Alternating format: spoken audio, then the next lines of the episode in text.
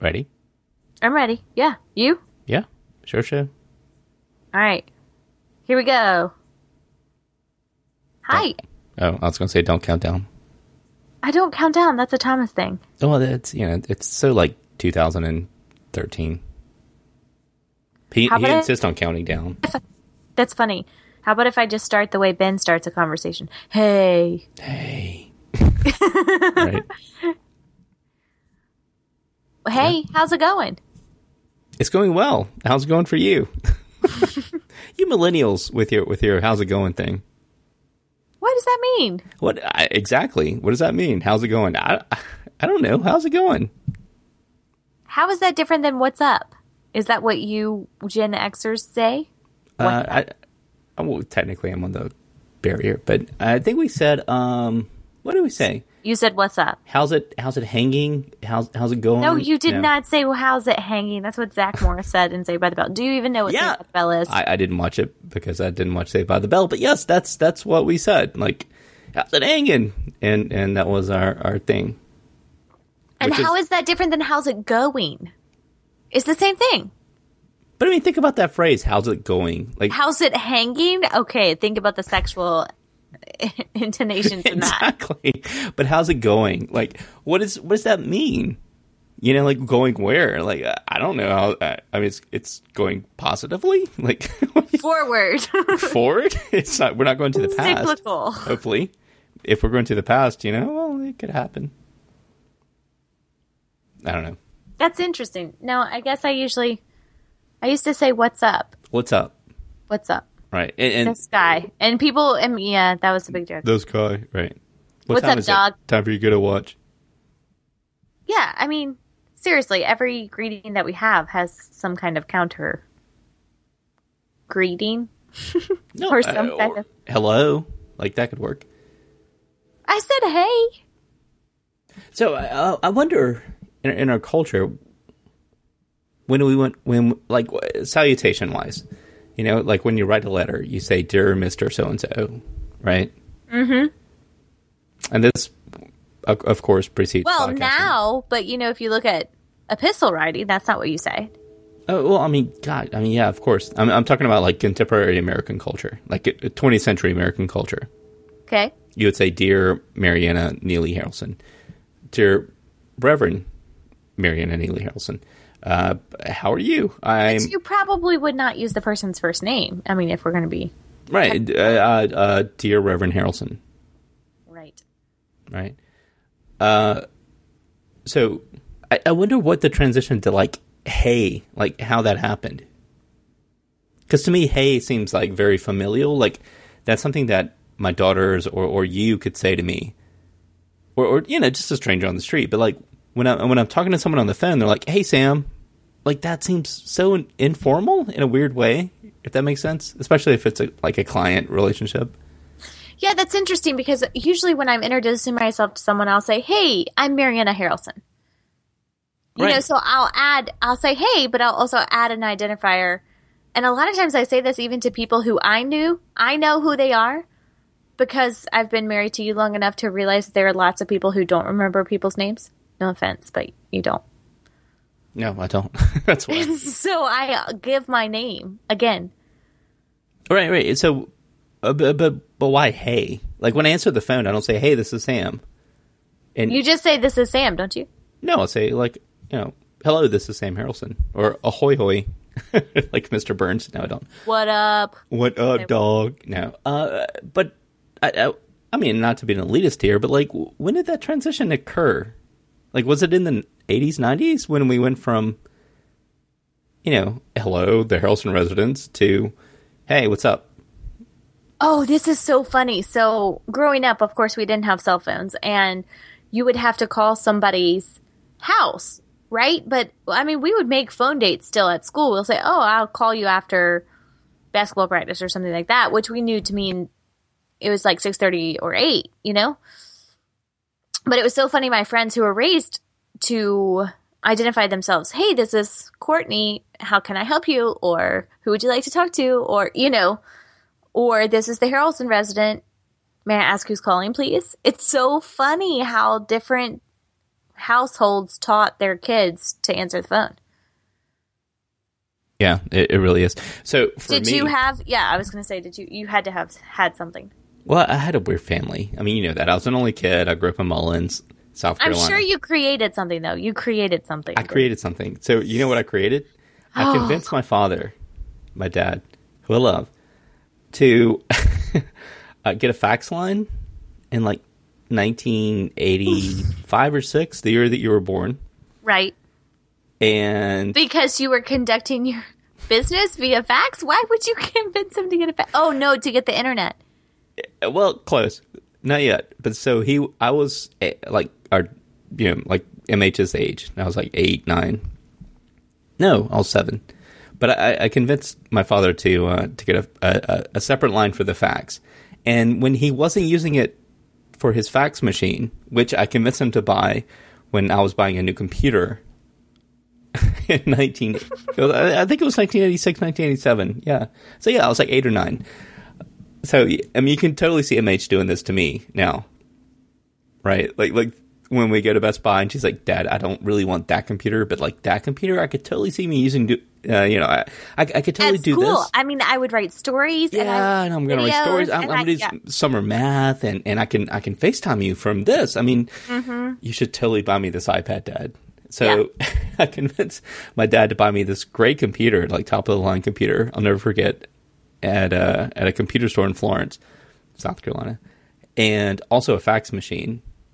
Because I thought, okay, if we get a fax machine, he's got to put a, a telephone line in my room beside the computer because he'd already said like, well, okay, I'll, I'll get a computer and put it in your room. You're like, you're of that age. Which, looking back, like, g- At seven? God no, Holy crap! right, but but that's awesome. So I mean, our kid, she's nine. She has a Chromebook, but she's eight. She's almost nine. She's almost, October. right, but I mean, we're like three months away. Let's. she's had a Chromebook since, since she was four, though. I mean, let's not beat around the bush, the the burning bush. So I, I convinced my dad to do this with the idea that I wanted to call my girlfriends and I wanted them to be able to call me without my parents, you know, Right. having, having to go through that filter. Because we all know. I mean, I, I remember. Because at that day and time, you couldn't have a fax machine which uh, without having a phone connected to it as well. Right, right. And and my Yeah. dad is kind of like me now. Like he he worked from home. He had a he had an office, whatever. But you know, like he was an entrepreneurial guy, and and I I was You convinced him it would be good for his business, I'm sure. exactly. I was like, you have to fax things, right? Like you should get a fax machine. Put a put a new line in my room, and we can hook that up to that. I mean, I'll just I'll just take care of the fax machine in my room, and then I won't touch it. I'll, I mean I'll it. be at school, so you'll be able to use it. Yeah, yeah, right. Uh, so we got four six four six seven seven seven, which is a great okay. phone number.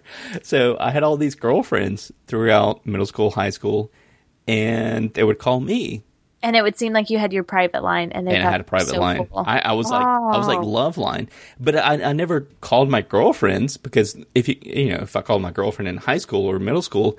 You have to go through the family thing where it's like, oh, hi, yeah, is Jill there? Yeah, Jill's having dinner right now. And it's like, Yes. oh, sorry. Okay, well, uh, tell her, hey, and I'm her eighth grade boyfriend, and uh, this is awkward. Goodbye. Sam called. Okay, bye. Yeah. so I didn't have to go through that, and it was great. And I still Okay, so- operate like like that, as we talked about today on via text. yes, I have a. Uh, so we had a, a separate line too because we did have the internet uh, when I was growing up in, in middle school. I can remember this, and, and so we had the family Wait, computer. wait, what what year did your family get the internet? I don't. You'd have to ask an older sibling. I'm not a good person I, to, to I think it's that. fat. Your dad uh, like bought domains Yeah, for all of the family members, Yeah. like in the nineties. Which, Yeah. like, your dad was way ahead. Oh yeah, yeah. My dad definitely kept up with all things tech, and we had a family computer way before a lot of my friends did. Yeah, and we had the so internet. Conservative. I mean, I, I love your family. I love our family, but like, it's it, it. That's one of the things that that always boggles my mind because your family was on the web, like you all were interacting with stuff. Oh yeah, but but see, in my family at least, there was kind of a separation of church and education. And so the idea that we could do things on the internet to do research for school and that kind of thing, as well as do word processing for papers and those kinds of things, was really important to my family. Also, books. We had all kinds of books in our house, classics. And I mean, I didn't read like romance novels like maybe some middle school or high school girls did, but there was definitely an emphasis on education and anything that would benefit that was upheld. I mean, art history, studying art history, studying ancient Greece, studying mythology, all of that thing, all of that fell into education. And so that was kind of a different experience than church. That's so, so fascinating. Yeah. So for me, it was a very strange disconnect because I was encouraged to think, to ask questions, to challenge in school. But once I got to church and I started implementing some of those same things, those researching and, you know, inquisitive kind of things, that was kind of shut down. Well, and, and, so it's strange. Yeah, it is, and that's one of the reasons I really do love my parents because they they put a computer in my room very early, and they were like, "Yeah, go nuts!" And oh, here's the internet in 1989. Um, and I, I, remember the day the web came online, basically in 1992, 1993 for for me. Uh, uh, but but I guess to step back, like when I had that phone line in 19 88, 1989, 1990, and I'm in middle school, early middle school, like sixth, seventh grade, and I'm talking to my girlfriends on the phone. Like we used to like fall asleep talking to each other on the yeah, phone. Absolutely. Well, okay, so here's a key difference. So in my family, we were not allowed to have TVs in our rooms. We were not allowed to have computers in our rooms. Our computer sat in the family area right next to my parents' bedrooms. So we were encouraged to have access, but it was um, monitored access for sure. In the same way, you know, our my parents knew when I was on the phone, and they, I knew when I would I couldn't talk anymore, like ten o'clock or something like that. I can't remember what it was at this time. So there is a difference in the way that we experienced it. So we had those things, but they were monitored pretty closely. Oh, really? Well, I mean, which is what most parents should and, and still sure. Do. I mean, don't we? we I mean, that's what we time. have. Right. We we talk about screen time. We talk about docking stations at night. So you have to plug in in this docking station, and all devices have to stay here for the night. You've heard about this, right? yes, I have. so, should, anyways, should I, should I share my feelings on that, or should I keep that private? I mean, you can if you want to. I had a computer in my room again since I was like six or seven. I and I had a set of encyclopedias before that, where you could find out everything you wanted to find out. And I used to wake up at like two a.m. And, and read the World Book Encyclopedia entry on chivalry. And that's such a weird thing to read about, but okay. No, it's not. Yeah. I mean, well, yeah, it is. But you know, you, you would hear something like you're you're watching a movie and you hear the word chivalry and you're like, what the hell does that mean? So for me, like, access to information should not be forbidden. Yes, you you should make sure that your kids and, and you and I disagree on this, and I, I'm I'm not saying I'm right. I'm just putting my my uh, my uh, opinion out there. The the idea that you would you would tell someone, especially especially your child, like, no, you can't go look up the word chivalry if you're thinking about it at 2 a.m. Like, I have problems with that. And for me, the, the web is an information to like delivery system. Of course, it's a social interaction system. Uh, of course, it's it's got a whole bunch of other things attached to it, and you know, there's you know bad stuff and and good stuff and all that. But that's a parenting situation, and that's up to you as a parent to say, "Hey, don't don't be a jerk. like, don't you know? If you're eight, like you don't need to go look at Twitter. If you're eight, like, eh, come on, you, you're not mature yet, but you've got a basic idea of humanity, and I trust you enough to say, here's a computer. If you have a question about something and you want to look it up, and you feel like you can find that information online, go for it. Here's some guidelines I'm going to give you. I'm not going to say that you can't use it for this amount of time. if you're sitting in your room and that's all you're doing, then yes, I'm going to pull you out of your room. But same thing with baseball cards or comic books or, or whatever, you know, like, I mean, any type of, of medium it's easy to get lost in as a kid. And I used to do that with baseball cards, and I did that. I did that with with notebooks, and I did that with comic books. And I see my daughters now doing the same thing with notebooks and comic books, and creating stores and making business cards, and doing the same types of things that I used to do. And I think that's wonderful. But you know, it, it's like it's like when you try to prune a crepe myrtle tree, you know, and and you want the crepe myrtle tree to look this way and it doesn't always look that way, but you, you, you, keep pruning it to try to get it to that point. And at a certain point, you realize, well, that, that crepe myrtle tree is not going to look that way. It's not going to work, yeah. Right. And, uh, but it's a beautiful tree.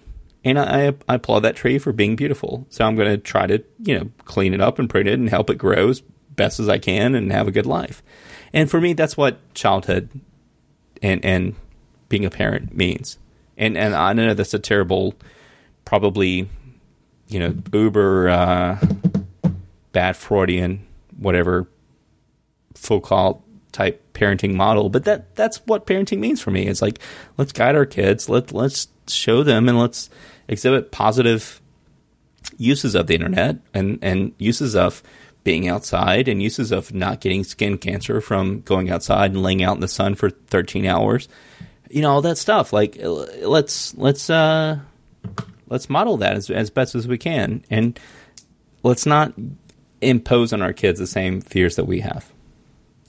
Yeah, and let's not impose on our kids the same restrictions that we had growing up for a world that's not going to exist for them, doesn't exist for them. Right, and, and, let's not impose on our kids the same religion that we had and the same religion that we grew up with. I mean, both of us grew up in Southern Baptist conservative households, and that's okay. And I still love that. I I, I mean, I talk to you, I talk to, you know, my, my friends, and we talk about this on Thinking Religion all the time. Like, I consider myself an evangelical. Like, I'm still a conservative guy. I'm okay with a lot that goes on. Um, and, and I uphold people as individuals, and I trust in their judgment. For me, there are certain things that don't work. But still, there's this core of me that's there then I'm not sure that a lot of people who think they know me but don't really know me would agree with, if that makes sense. Um, so let's let's not try to impose that onto other people, and I, I think that's what Jesus was talking about.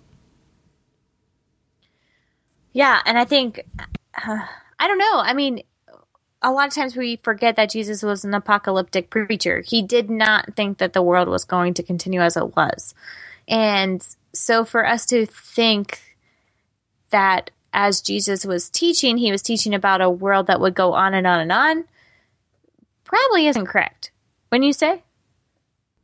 No, I mean, Jesus, I mean, from what we can tell from the New Testament, historically, um, whatever that means, uh, yes, I mean, Jesus thought the world was ending next, like, Tuesday. I mean, not, not next Tuesday, no, he, it, it, it, imminent, like it's going to happen. Yeah at any moment. And your ethics, the way you, you, you control yourself, the way you comport yourself in public, has to do directly with your realization that the kingdom is imminent. And if you don't comport yourself in a certain way, you're not going to make it into the kingdom. The kingdom of God is at hand. That doesn't mean that it's here. That means that it's imminent and it's coming. And if you're not there and, and participating in the kingdom ethics, which means loving everybody radically, which means giving away all your goods, which means all these other things on top of it that I mean we can go to. We don't have to go to, go into. Uh, but as an evangelical Christian, uh, for me, that means the kingdom is at hand. And if you're not radically living that, then you're not going to get in. Um, right. And so, no, don't take time to go bury your father because there's not time. There's not time. Right. And so when so, you have that worldview and that world perspective, then really does it matter how much screen time your kids have each day? Exactly. Exactly. You know. I mean, so, I, I enjoy I enjoy watching the Chicago Cubs. It's a it's a guilty pleasure. I shouldn't be watching the Chicago Cubs. I should be I shouldn't be podcasting with you. I should be out there furthering the kingdom of God. Uh, people like Martin Luther King, I think, get that. Gandhi, you know, like those types of people that we lift up and we say, and I'm saying Gandhi was a Christian, but I'm saying Gandhi as a you know person who understood the Godhead. Uh, those people that that are able to tap into this sort of eschatological imperative say, "Hey, it, this is going to get real very quickly, and you've got to get yourself together." And you can complain about the chips at Applebee's all you want, but these nacho chips mean nothing. Like, stop fixating on that. Stop fixating on the color of your dress. Stop post, you know, posting on Facebook, whatever. Um, you know, so you, you, you, get that eschatological imperative. And then, you know, Jesus said it was imminent. Then you get Paul, you know, 20 years later, 30 years later, who says, well, um, it, it's not happening tomorrow, but it's going to happen next Tuesday. So if you're married, stay married. If you're single, stay single. If you're, uh, you know, Jew, stay Jew. If you're Greek, stay Greek. Whatever. Like it doesn't matter about that. And we, we like to twist that around. And then 20 years later, we get the Gospels, which kind of say, well, um, he, he's not coming back next Tuesday, but you know, maybe next week, maybe next month. We're not really sure, but it, it's going to happen. And then we get kind of this long period of, of Christian theology and Christian Christian uh, eschatological uh, eschatological thought, where we don't know what to do because Jesus did not come back yet, maybe, and we're kind of stuck in the middle. You know, yeah, so and clowns I think, to the left of me, jokers to the right, and here I am stuck in the middle with you.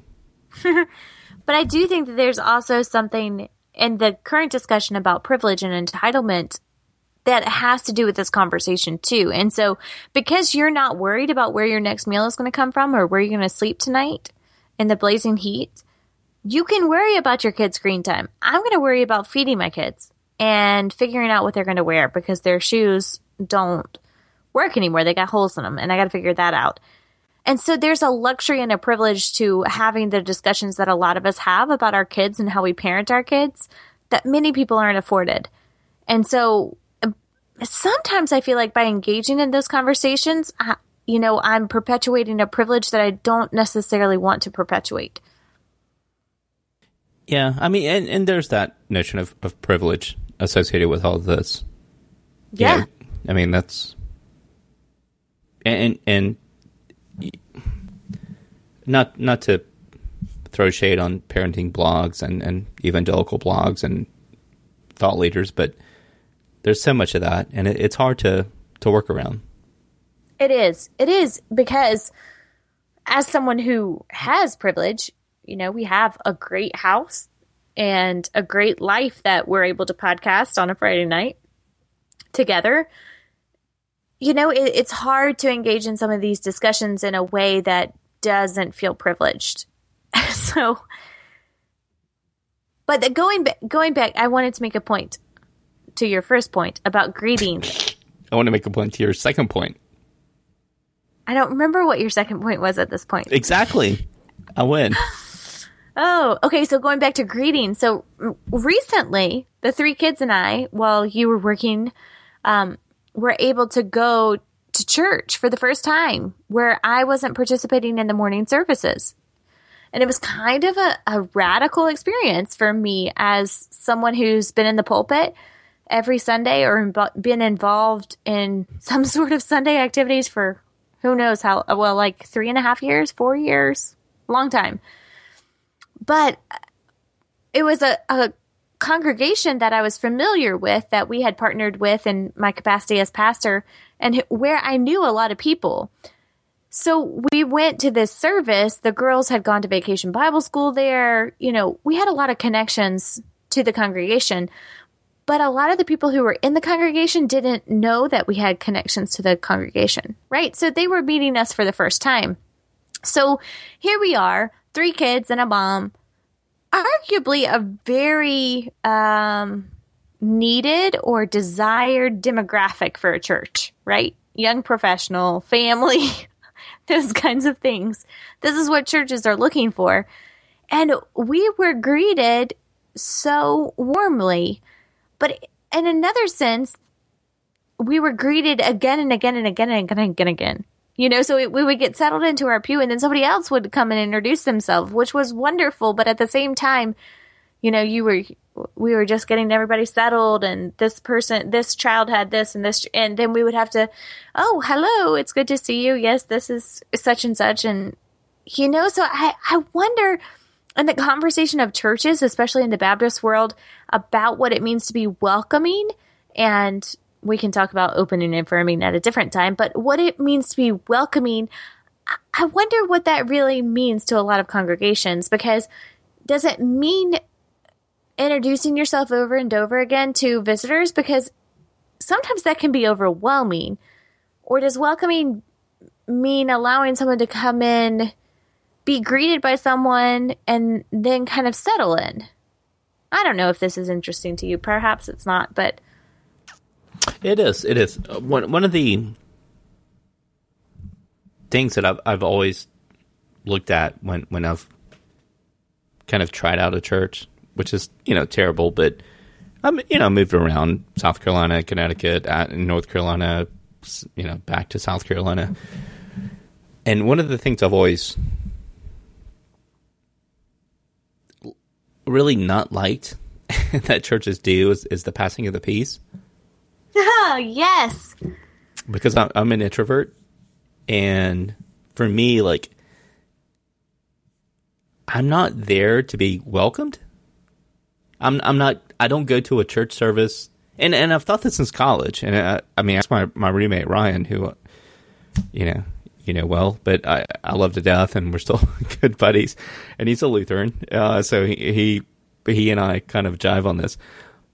I don't want to speak for him but uh, we we would have frequent conversations about this but we would go and we would try out churches where we went to college and we would try out churches here where we live now and the passing of the peace thing, which I, I respect and I, I, understand the purpose, but it, it seems like it's such an imposition on on what you're there for. Like it, it, it's it's an it's a missional thing. You know, it's like, hey, we're welcoming you into our church. Okay, fine. I'm not here to be welcomed. I'm here to worship God. And to put this in the middle of a worship service, we have to stand up and go and shake somebody's hand and say, "Hi, here's my name." Yeah, hi, how you doing? Right? Yeah, it's hot outside, right? I know. Yeah, this like, good God, that's not what you're there for in my mind. And I understand why churches do it. I totally do, and I think so. Let's let's talk about that. Why do churches do that? Because, because, people like to be welcomed, and because well, they but, want to make sure that people are welcomed into it. But, but because churches feel like that's the way they welcome people into it because churches feel like offering these salutations that we use in the grocery store are the same thing that people want in church. Hi, how's it going? Right. And just like you said at the beginning of the show, what does that mean? What does it mean? How's it going? How am I supposed to respond to that? Yeah, right. And the 2.5 minute song that's playing on the piano. And I, as a visitor, am watching the pianist and the music minister to know, okay, do I need to cut off this conversation? Is it time for us to sit down yet? Do we sit down? What is coming up next? I don't know where my order of worship is. I don't know what's coming up next. And so it creates this space of actual anxiety because you don't you're not familiar with the service. Sure, yeah, we've been to a lot of worship services, but still there was a sense of me asking our eight year old, okay, what's where's the where's the order of worship? As I'm you know wrestling the eight month old who didn't go to nursery because he is in this attachment phase. So you know people. So the other thing that happened is a lot of people came up and said, "Oh well, we have a nursery," and I'm like, "Right, but he doesn't know these people. This is our first time here that's not going to go over well if I just leave my my baby in the nursery for the first time. I yeah. appreciate it, but well, I mean, just I mean that on that on top of of just being a random visitor, like I think I represent a, a large swath of very young people. just kidding.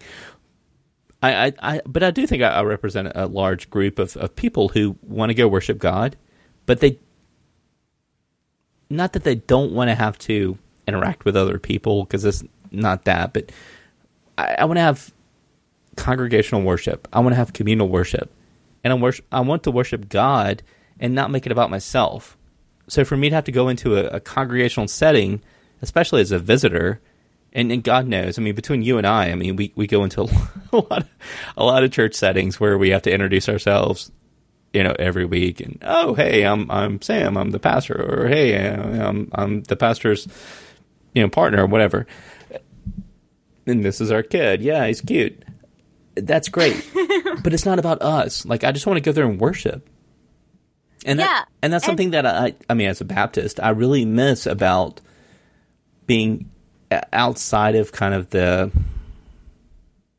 I guess, not even the the higher up church stuff. Because I mean, I've been to Methodist, Presbyterian, been to Episcopalian churches where they they do the passing of the peace, and you're you're expected to get up and walk around. That's frightening for a lot of people including Yeah. myself. Like that's really hard to do, especially if you're visiting somewhere and you're you're exposing yourself and you're saying I want to worship God. And that's really hard to do. Like that's really hard to to get up and all of a sudden shift and say, "Hey, I'm Sam. Yeah, I work in marketing. Uh, yeah, here here's my business card. How you doing? Yeah, good. Nice to meet you. Nice to meet you too." Like, good God, that's not what the, I don't know. And it's a, but it's about us. Is this a potential member? Is this a family that could add to our numbers? How much giving capacity do they really have? Can they solve our financial burdens? And I, I'm, you know, I'm being sarcastic, of course, and hyperbolic, but there's a lot of pressure right now for people who are visiting churches. And so, Right. y- there's a sense that I got to the fourth or fifth introduction, and I would consider myself an extrovert, and so this is not as unarming to me as it might be for you. But I got a little weary of it because I, I I got to the point where I wanted to justify that I knew people who were in this church that they had welcomed me already. I was already vetted. Like, you don't need to find out my story. Just go ask this person or this person or this person, all of whom I know. We've been here before for vacation Bible school. You've let us borrow baptismal robes. Like, okay, we're not visitors, right? Yeah. Um, um, my favorite is it's like, uh, are you a visitor? Can you stand up? Yeah. Oh my gosh. That Like- happened to me while I was in college. What the hell? don't, ha- don't do that. Uh, that happens to me every time I go to a different church, especially Baptist churches. And I get it. I get it. I understand because when a pastor looks out and they see new faces and they say, bingo, dear diary, jackpot. I got new people here. And I got new people here because of my Facebook post or because of my awesome sermon last week and someone told somebody. So there are new people here. So if you're a new member or if you're a new visitor, I'm sorry, not a new member, please stand up. That's and introduce yourself. Yeah. oh, like, well, I mean, not even introduce, but like, stand up and thank you for coming. We really appreciate it. Or here's a visitor card. There's a visitor card in front of you. or a no friendship one wants to fill out. pass down to pass down the pew. No one wants to fill out a visitor. Yeah, oh and I don't want to give you my email address. I really don't because I know how to find information about your church. Yeah, do, do you want to? Do you want someone to visit you? No, no, No, I don't no, want somebody to come to my home. I'm don't giving you my home address. I'm not giving you my social security card. Like, do you want my credit ranking so I can join the church? Is that is that what you're saying? I, I just have very strong feelings about this. So, uh, so on our daughter's uh, pin board over here, there is a card from the one day of vacation Bible school that she went to of a big church that uh, we had a connection to. Somebody invited us, so they wanted to go check it out. It had a Minions theme. You know, they wanted to go. Well, our youngest was too young. You had to pre-register, so she couldn't go to class. So she just hung hung out with me, and we followed MH's class around because obviously she was in a new setting, and I can just remember the terror that was on her eyes until she found us in whatever class she was been taking to because I, basically I signed her in and I thought, oh, I'll be able to stay with her. And they escorted me out of the room. No, you cannot be here. We have volunteers here. And I'm going, uh, so I'm just supposed to give you my kid? I, I'm not okay with that. So we followed in the background and she got in the car and she goes, I am never doing that again. because it's, oh, I mean, What, I what was her? Uh, what was her? Oh, but the card was a thank you for coming. We hope you'll come visit us again because I had to fill out all this registration information because I guess some parents just drop their kids off and leave and go somewhere else. I, I don't I don't know. That's the whole point of vacation Bible school, right? Vacation Bible school is a kind of you know You, you can either go have your dinner at uh, Applebee's, or you can go get drinks at Buffalo's. Uh, or the Old Mill in Lexington, sure. Yeah. right. Which I mean, you know, not going to judge. But yeah, I, I But just if my kids were used to that, sure. I mean, I can see them. Yes, if I knew the volunteers and that kind of thing, but for a visitor coming into this kind of environment, but I can see the kind of draw of people who want to disappear into a crowd, who don't want to be greeted, who don't want to be pointed out. Eh, that it's not okay. That's not just people. I mean, look at things like Snapchat. I mean, there's a reason Instagram is sort of dying, and I've been going back and forth on Twitter with lots of people about this. Like Instagram really has lost a lot of of clout and sort of momentum that it it had at this time last year, even. Um, and and things like Snapchat are, are really taking off, especially with young people. And I think the the big part of that is that Snapchat is seemingly anonymous. You know, like yes, you can make your stories and, and people can follow that, but they disappear and they go away. You know, it's not Facebook where you put up pictures of your baby and you can go back and get your reminders three years later that, oh, you posted this three years ago. You want to share it again, don't you? And and that's wonderful, but I think for a lot of us, especially for people that are younger than me, the idea of this oversaturation of media has really started to, to take hold because our parents, not my parents, but you know, young people, young people's parents who are now 20, 25, posted so many of their pictures on things like, you know, Facebook or, or whatever. And things like Snapchat are really sort of becoming the way to communicate instead of Instagram or instead of Facebook or instead of Twitter. So when I think about a church service as you know, walking in as as a millennial, if you will, uh, I, I I mean I don't want to speak for millennials because I can't.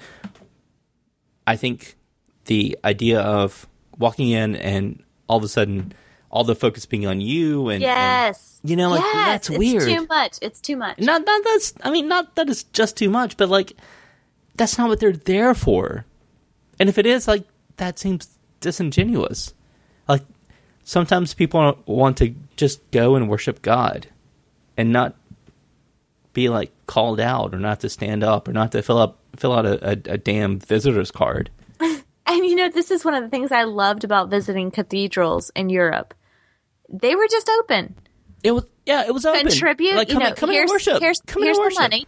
Right. Here's the money box. Put in some money if you'd like to contribute Light to this light a candle. space. Here's a light candle. a candle.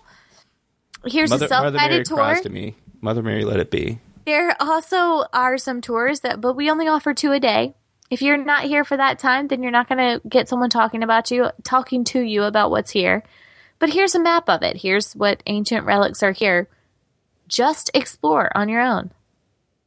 And I I can remember going to visit cathedrals and not being greeted and it being such an odd experience until I got used to it and understood it wasn't an odd experience, it was a sacred experience. Exactly. And you walk in and these people are singing songs and, And it- doing these things and, and there's candles and there's incense and you're like, holy crap, like these people give a shit. Like this is And it wasn't like going to Chick fil A.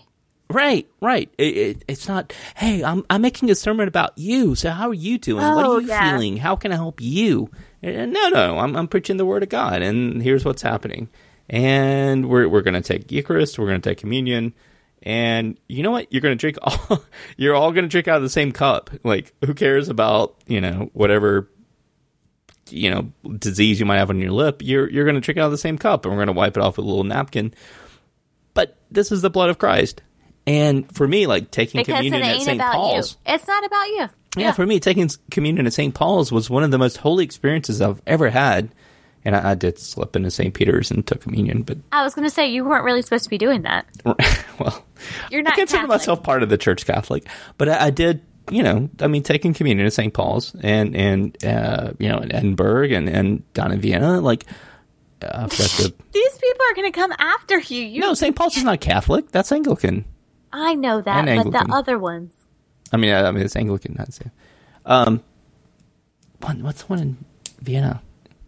Anyway, ah, Ryan's going to kill me. But uh, uh, there, those were amazing experiences, and we don't get that here in the American church. And yes, the church in Europe is dying, and and whatever. But when I look at things like James Dobson, who, you know, is head of the Focus on the Family, and he's endorsing Donald Trump. Not to be political, because I'm not a Democrat. Everything is political. Right. I'm not a Democrat. But when I see people like him, like saying, like, no, you know, this is uh, Donald Trump best represents our evangelical um, models. Like, no, did you did you not listen? And what are we doing? Like, what's the identity? What's the identity of our church? What's the identity of your church? Um, I don't know. Like, it, it, it frustrates me to to no end to to think that these old white men at Southern Baptist are are so easily able to say this is what it means to be an evangelical or Southern Baptist, or this is, you know, uh, stand up and, and, and, you know, say that, that you are visiting us because this is us and you are you. And like these identity politics things, it, it's not healthy. And, and if, if we want to talk about the death of the church, it all goes back to that yeah, and I, but I think on the flip side too, you'll hear some people who say they're not going back to a church because they were not welcomed in a way that what that made them feel important. And I, I, you know, I kind of push back on that and say, it's not church, about you. Is church about making you feel important? Because perhaps that's the church you need to go to. Exactly. Ex- exactly. So when I, when I hear pastors there's a church I love, and a pastor is coming into that church and says, "Hey, I'm, I'm looking at all of your faces, and I'm thinking about uh, each of you, and each Sunday I'm going to make this sermon about you." No, no, no, no, no, no, no, no, no. like that's not the point. And this is my personal opinion. What do but, I know? But not not to mention that's ISO Jesus, not exegesis. Well, I like, mean, it, uh, depending on how you interpret the text, but yeah, just this idea of I'm, I'm going to deliver something that I think represents you. No, like you, you go into a worship service and you go to, there to worship, right? Am, am, am I wrong in that? No, but I mean, I think in the in the current climate with the decline in churches, this is what churches are trying to figure out. You know, there's not the assumption anymore and there's not the expectation that people are going to go to church on Sunday. They're not going to go to, I mean, they might be going to church because they're going to church with their parents, but they're, you know, for my generation, for your generation, they're not going to be here forever. And so those people who are going out of family obligation, if they don't have a, something there that's meaningful and that they really want to participate in, they're not going to keep going to church. They're not. And I hear this in our daughters' voices that when they say, "Do we have to go to church?" And sure, yes, I I said those things growing up too, but it wasn't really a question. And for me as a parent, this is something that I, I'm, I'm for me as a pastor and as a preacher. Do I force them to go to church? I, I don't know. Like that just wasn't an option in my family growing up. And did it instill in me a centrality of the importance of church? Maybe. Maybe. Did it instill in me some guilt and obligation? Definitely. You know, so what do we want to be communicating to our children? And I think that's something that a lot of us who grew up in the time period where it was an expectation that you went to church are struggling with as parents because we want to honor our kids' choice. We want to allow them to be their own human beings. even yeah. Yeah. even even as you know 8-year-olds and 6-year-olds. And that's a different kind of parenting than I grew up with. But that's very intentional and I know there are a lot of people who are millennials and Gen Xers who are who are thinking about this, who are thinking about doing things differently. Which is so fascinating. So I didn't when I grew up, my family did not go to church until around uh, I was twelve, I believe, and we went to church primarily because I uh, my great grandmother had had passed away, important member of our family clan, and it was like during that funeral process that we we started going to the church to do funeral processing things.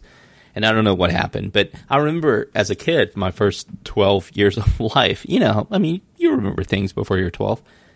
Um, there, there was like such a guilt on my shoulders. Like I felt like it's weird that I'm not in church. Because because probably you had some good Southern Baptists who were trying to evangelize you. No, it was the Methodists Oh, no? and the Presbyterians because we lived down Oh. the street from a, a, a PCA church. Um, but then all my friends went to a Methodist church uh, downtown, and I, I remember at this one point I'm riding my bike on a Sunday morning, and I, I you know it's a Sunday morning, like I got up and I rode my bike. So I'm riding my bike, and I'm like 10, 11, I 11, think you've whatever. told this story. Yeah, and then I see some like like a, a, a friend. His car drives by with his family, not him, but you know his his family's driving by on the way to church, and I was like, oh, like I feel bad, like I felt guilty about that, and I will never forget that kind of shame, I guess.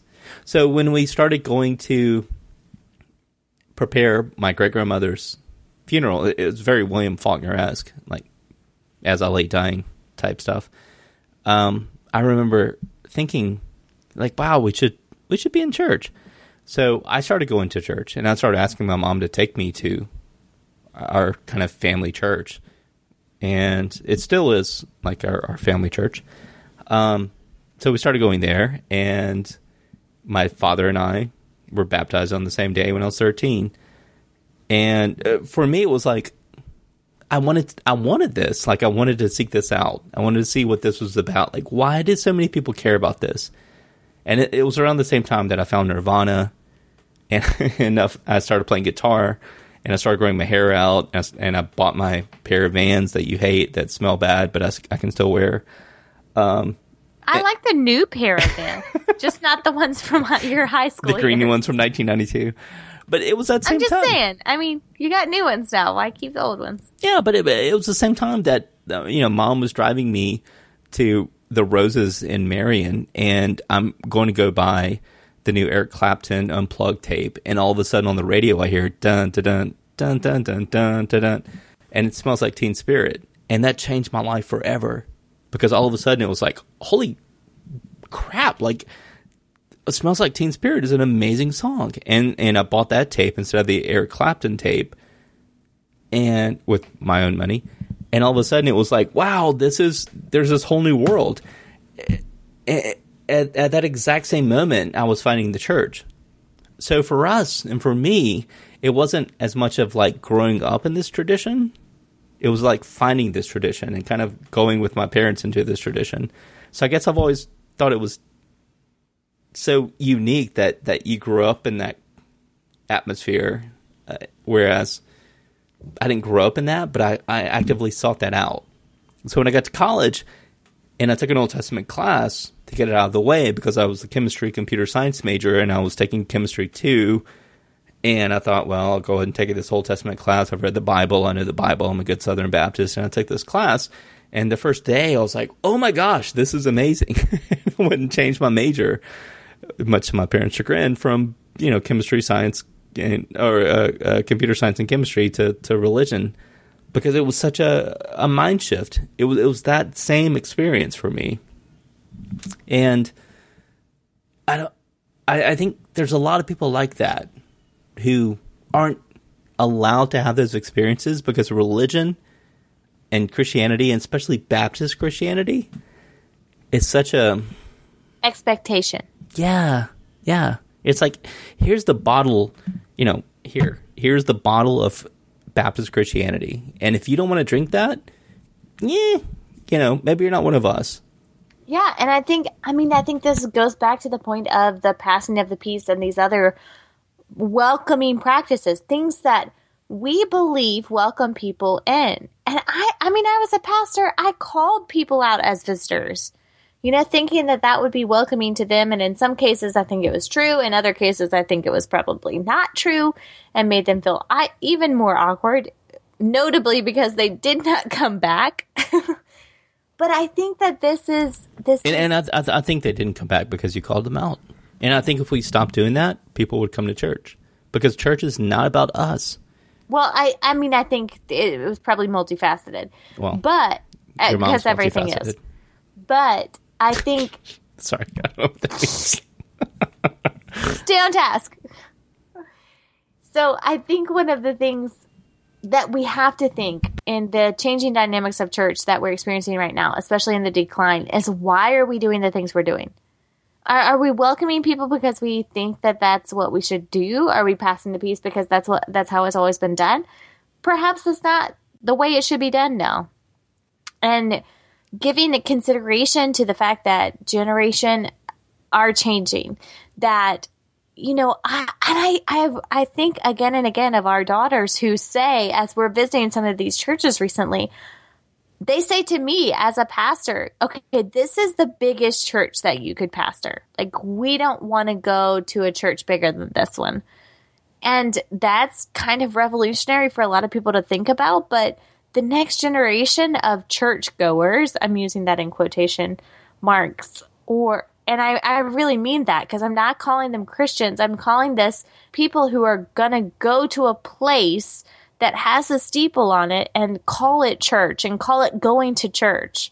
The people who are going to do that are expecting a different experience than the people who are going to decide to go and be the church, to do church instead of go to church. And we have a shift going on, and a lot of churches, I think, don't understand that or don't know how to comprehend it or have discussions about it. And there's so many people that are coming to churches who could have these conversations or have really valuable input in these conversations, but they're being overwelcomed to the point that they don't want to come back and experience that again. Exactly, and, and I think that this idea of, of saying this is how we're going to do this because this is what we've seen, uh, you know, on, uh, from other churches or whatever. Like, there's that ripple effect, you know, where it's like, oh, well, other churches are collecting the offering this way and they're passing, you know, their gold plates this way. And it's like, why? Why are we doing that? It's 2016. Good God, stop passing a, a, a freaking gold plate through the congregation and asking for money. That's not how you're going to get money. Like that is that's the meaning. If people want to give money, let them give money. You know, and and that's a whole nother. That's a whole nother discussion. I'm sorry, that's my thing. But, I mean, ugh, ugh, ugh. But there, but there, this is a good I'm never point. to get a job, but I don't care. But that's that's There's how I feel. so much about the way that we do church that's based on tradition and not based on purposeful and intentional worship. A purposeful, intentional, and considerate worship. Yeah. Because people want to go to church and they want to worship. And let people, so many let people worship. Worship matters. Let people worship. Stop trying to impose your thoughts on on outreach, your thoughts on how people should go into your church. Stop, stop, stop. Let people worship. Just worship. Worship God on Sunday morning. And you know what? People will show up because people like worshiping God. You know why? Because God's pretty awesome. So stop trying to impose all this on people. And it's going to happen. Yeah, but I, I mean, I think also uh, this is because there's so many people who go to church regularly that haven't been in that visitor experience in a long time. And I'll admit, I hadn't been in a visitor experience in a long time and I forgot how overwhelming and intimidating that experience of going into a church even if you have a connection even if you know people Especially if you have children. Yes can be like it's so overwhelming because you want your kids to behave you know people are encouraging you to leave your child in the Yeah, nursery take, and take you your kid back to the nursery. I'm you like, don't I don't want in the nursery. I don't want to do that. I'm No. sorry. I, it's not that I don't trust you people. I just don't know the people who are in the nursery. Like I know other people, but and I'm worried about how he's going to behave. Is he going to scream? Is he going to like just let me keep him with me so that I can not worry about that and worship. You know, because he's with me and I I know what's going on with him. But there's so many of us who haven't been that outsider, that visitor, that stranger in a community where people know each other. And when you feel that again, then you start to understand how important it is to welcome the stranger is in, how important it is to offer hospitality to strangers. But hospitality and welcoming strangers in the sense that we see in the Bible is much different than, hey, how's it going?